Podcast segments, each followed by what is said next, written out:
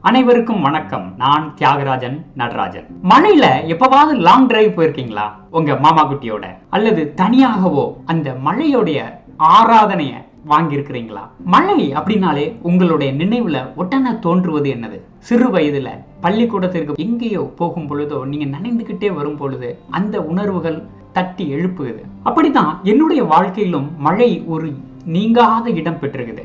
நான் பள்ளிக்கூடத்திற்கு சைக்கிளில் போகும் பொழுது ஒரு நாள் சாயந்தரம் திரும்பி பள்ளியிலிருந்து வீட்டுக்கு வரும் பொழுது சரியான மழை.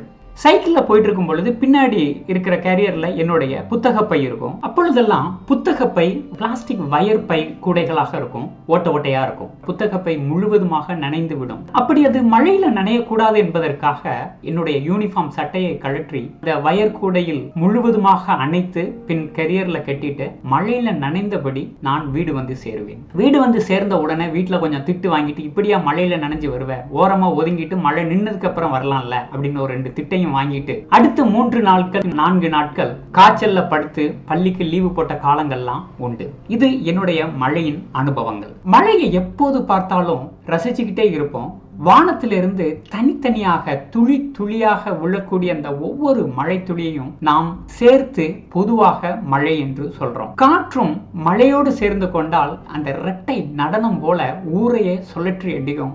மரங்கள் செடி கொடிகள் அவர்களுடைய நடனத்தை எல்லாம் பார்க்கும் பொழுது மழை நம்மை இறங்கி வா இறங்கி வா என்னோடு விளையாடு என்னோடு நடனமாடு என்று மழை எப்பொழுதுமே நம்மளை அழைப்பது போன்ற ஒரு உணர்வு இருக்கும். ஆனால் சில நேரங்களில் மழையை நாம் தான் ஒதுக்கி வைத்துள்ளோம் என்பது நிதர்சனம். மழை சில பேருக்கு ஆசானாகவும் இருக்கும். அந்த மழை காலத்துல பல மகத்தான நினைவலைகள் ஒவ்வொன்றா நம்மளுடைய ஆழமான மனதிலிருந்து வெளிவரக்கூடிய வாய்ப்பாக இருக்கும். பொதுவாகவே நெருப்பாகட்டும் மனிதனாகட்டும் தண்ணீரை போல சாந்தப்படுத்துவது எதுவுமே இருக்காது. அந்த மலைகள் நம்மை தொடவும் அல்லது நம்மை அப்படியே அரவணைப்பது போலுமாக தான் அழைக்கின்றது. ஆனால் நாம் தான் அவற்றை விளக்கி வைக்க கொண்டே இருக்கின்றோம். வெளியே தான் மழை பெய்கிறது. ஆனால் மழையை பார்த்த உடனே மனமும் உடலும் குளிர்ந்து விடுகிறது. சிலருக்கு மழையை பிடிக்காது அதை வெறுப்பார்கள். ஏனென்றால் மழை ஒவ்வொரு மனிதனையும் தனித்தனி தீவுகளாக மாற்றிக்கொள்ளும். பொதுவாகவே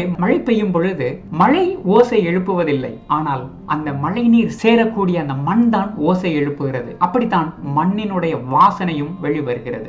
மழையோடு சேர்ந்த மண் வாசனையும் வானவில்லையும் பார்க்கும் பொழுது நம் மனது கண்டிப்பாக குழந்தைத்தனமான ஒரு மனதாக நம்மை மாற்றிவிடுகிறது. மழைக்குள் நனையும் எந்த ஒரு மனிதனும் ஆவேசமே இருக்காது கோபமும் இருக்காது. ஒரு தண்ணீரில் விழுந்த அந்த காகிதம் போலவ நாம மாறி விடுகிறோம். அந்த அளவுக்கு மழை நமது இருப்பை கரைத்து விடுகிறது. அந்த நேரத்துல ஒரு சூடான டீயும் ஒரு சில பஜ்ஜிகளும் போட்டோம்னா அந்த மழை நீர் நமக்காகவே மறக்க முடியாத ஒரு மழையை நாம் பெற்றிருக்க முடியும். பொதுவாகவே கண்களால் மழையை பார்க்கும் பொழுது நாம் அதை ஒன்றுமே புரிந்து கொள்ளவே முடியாது. எப்படி? மழையில் களிமண் கரைவது போல நாமும் மழையில் கரைந்து போனால் மழையை அறிந்து கொள்வதற்கான எளிய வழி அதுவே. உங்கள் வாழ்நாளில் மறக்க முடியாத மழையை பற்றி அல்லது நீங்கள் பார்த்த ஒரு மழை காற்றியை பற்றி உங்கள் நினைவினை தட்டி எழுப்பி மீண்டும் ஒரு மழை காலத்தில் சந்திக்கலாம். முடிவில்லாத சிந்தனையுடன். நன்றி.